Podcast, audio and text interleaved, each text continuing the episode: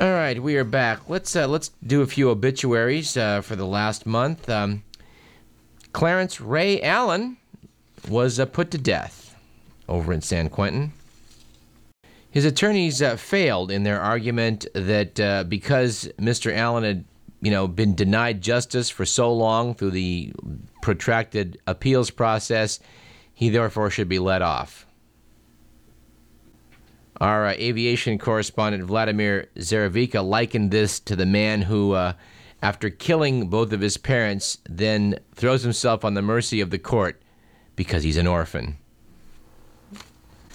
I know many of you listeners oppose the death penalty, and it's often argued that no, no, you must just put someone away where they can do no one harm. Well, Clarence Ray Allen did a lot of harm while he was put away for murder. He, in fact, committed three more murders on, under contract. Enough said about that. Uh, two Hollywood uh, legends passed away who actually were married to each other. Uh, Shelley Winters um, died in January, as did her ex husband, Tony Franciosa. Tony Franciosa appeared in a lot of TV shows and uh, appears in one of my favorite movies, A Face in the Crowd. If you've never seen this movie, which shows uh, that Andy Griffith is actually a fabulous actor, uh, do yourself a favor and rent that one. As far as Shelley Winters goes, you know, she was actually a pretty underrated actress. Uh, she won the Academy Award, I, I believe, more than once. And uh, my favorite film of hers is A Place in the Sun, a film in which she appears with Elizabeth Taylor and Montgomery Clift. I mean, you, you, you, boy, if you haven't seen that one, do yourself a favor there. And yes, we admit she did appear in the Poseidon Adventure, named by the Harvard Lampoon as the worst film of all time. But, uh, you know, she did have some good moments. Shelley Winters.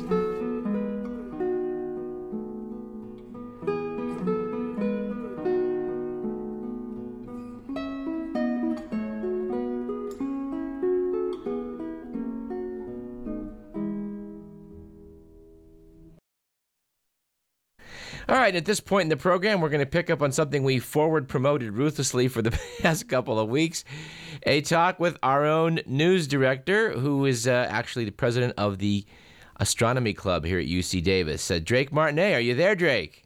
How you doing, Doug? I'm, I'm doing well, sir. How are you? Uh, I'm, I'm doing just fine. For the record, I want to be accurate. I was uh, I, I was last year's uh, uh, president, but we had an election between when I talked to you last and now, and I'm, I'm only the lowly press officer now, but I'm still still qualified to talk with you. I hope. Well, I, I believe you still you still are qualified. All right. All right. So uh, so uh, what do you want to talk about? Let's talk about uh, Pluto, the Kuiper Belt. Is it or is it not a planet? And uh, have you guys ever Most seen it? misunderstood planet in the solar system, and I, I say I say planet loosely. Well, are you on the are you on the pro planet side or the anti planet side? Well, I, I'm on the anti-planet side, and I picked up the anti-planet side um, when I was working in the physics department, talking with a lot of the a lot of the astronomers there and the people who are you know who are really involved in this uh, in this stuff. In fact, I also have a friend whose uh, whose specialty is uh, planetary geology, who's also in the uh, in the astronomy program, and um, and, and in the club. And we're all sort of anti-planet. Uh, Pluto really doesn't share any of the characteristics the rest of the planets do.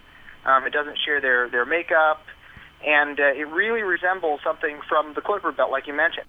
Let's tell our audience what is the Kuiper Belt. Well, it's sort of this. I don't know. A, a lot of a lot of news uh, agencies, especially with that uh, that recent launch, talk about it sort of this this mysterious region outside the solar system. And it kind of it kind of is that. Um, it's this area beyond uh, beyond our eighth planet, uh, and sort of also just beyond what what has been called our ninth planet, or as as every five or ten years, uh, some new astronomer says we've discovered our tenth planet or eleventh planet or whatever. Um, it's this area out there that's just sort of got this this debris. Um, it's rock and dust. There's a lot of carbon out there. Um, My understanding, Drake, is these are pretty much the, the realm of the, the giant snowballs. There's a lot of ice out there. yeah, yeah, exactly. And and and the phrase you say, giant snowball, also has to do with uh, comets. A, a lot of comets sort of uh, originate in this region of space as well, and sort of take a dive into the main solar system towards the sun. You know, it's funny. About 20 years ago, they discovered a rather sizable asteroid out between uh, between Saturn and Uranus. They called it Chiron, and they've now concluded that it's actually a giant comet. That's precisely what, what I'm talking about. The uh, you know, the better information we have, sort of as time goes on, we realize that you know we things we were calling planets before really um, have you know more more of the makeup of these of these Kuiper Belt objects, and uh, Pluto's one of them. It, it really it really doesn't share anything uh, with the rest of the planets, terrestrial or, or the gas giants out past the terrestrial planets. Well, so you, it's just kind of a big captured uh, ball of dirt. A few years back, somebody predicted that once we got the instruments up and operational, we were going to find uh, more Plutos. They thought that Pluto might be one of the largest Kuiper Belt object, and now it appears Pluto's been demoted to the second largest Kuiper Belt object. Uh, you're you're absolutely right. They, um, like I said, every few years somebody discovers something out there that's big, and they want to call it a planet because uh, I don't know, a planet gets you a gets you a, a head seat at a at a, a international society dinner, but. Uh, but that's that's really what it ends up being is just you know more of these objects that you know and I, I don't know and don't don't claim to know whether or not there are more planets like the rest of them out there, but uh, mostly uh, what what we found since then have just been these these Kuiper belt objects that just sort of orbit in the periphery of the solar system. Well, uh, let's let's call Pluto then a large Kuiper Belt object slash question mark planet, and say that nevertheless it's a pretty interesting place, and we're sending a, a probe out to finally take a visit to it. Yeah, people must be excited about this. Uh, I, I definitely think so. I mean, I'm I'm excited to have seen the beginning of this, and you know, and going to be alive, uh, barring any major catastrophe, to see uh, to see some some data come back from this. It's something really exciting. I was speaking about a friend of mine who. Uh, uh, earlier who works on Mars, and and this is this is uh, considered you know a, a real major uh, you know exploration, heading out that far with real sort of the terrestrial focused uh, uh, instruments to to take a real good look at this. Um, it, it it should bring back some amazing things, some things that. Uh, a lot of people back here at home are real excited to see. There's a thought that it might look like uh, Neptune's large moon Triton, which was just itself a, a, stunner. It turned out to have geysers blowing up hundreds of miles high, a, a wispy atmosphere. So, no matter what it, no matter what turns out, I imagine we're going to all be surprised.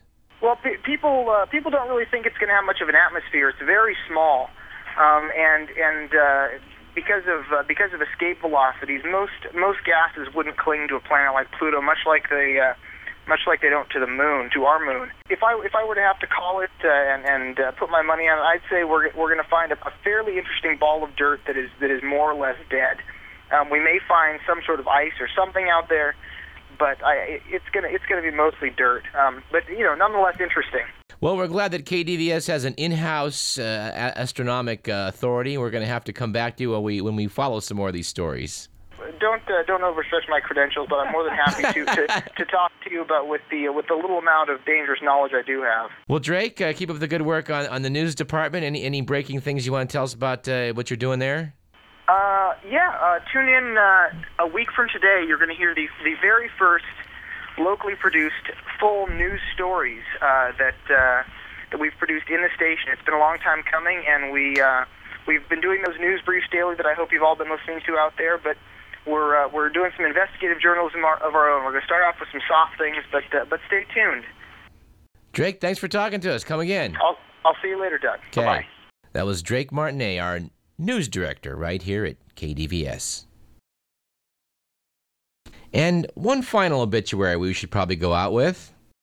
Passing away at the very end of last year, uh, unnoted except in a few places, was the legendary Candy Barr.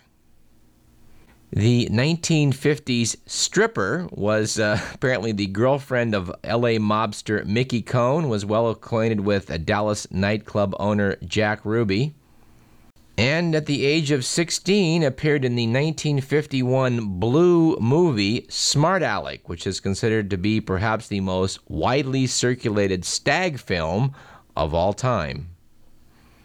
Must confess, I saw that film at 194 Chem on this campus here, back in an era when there was a little more latitude in political correctness.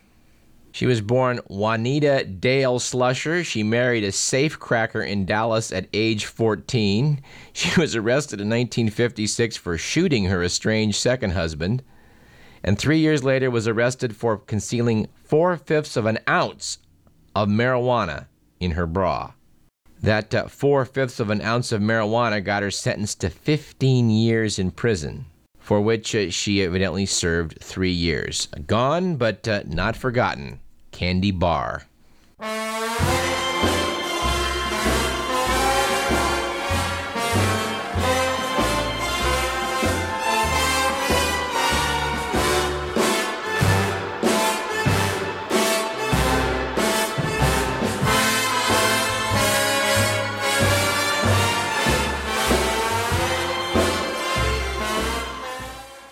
You've been listening to Radio Parallax. I'm Douglas Everett. This program was produced by Edward McMillan. Our thanks to guests on today's program Drake Martinet and Brad Friedman.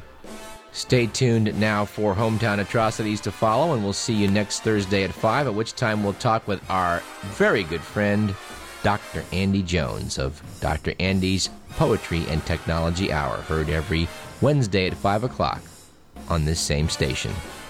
Dr. Andy will talk to us about his soon to be published book of poetry.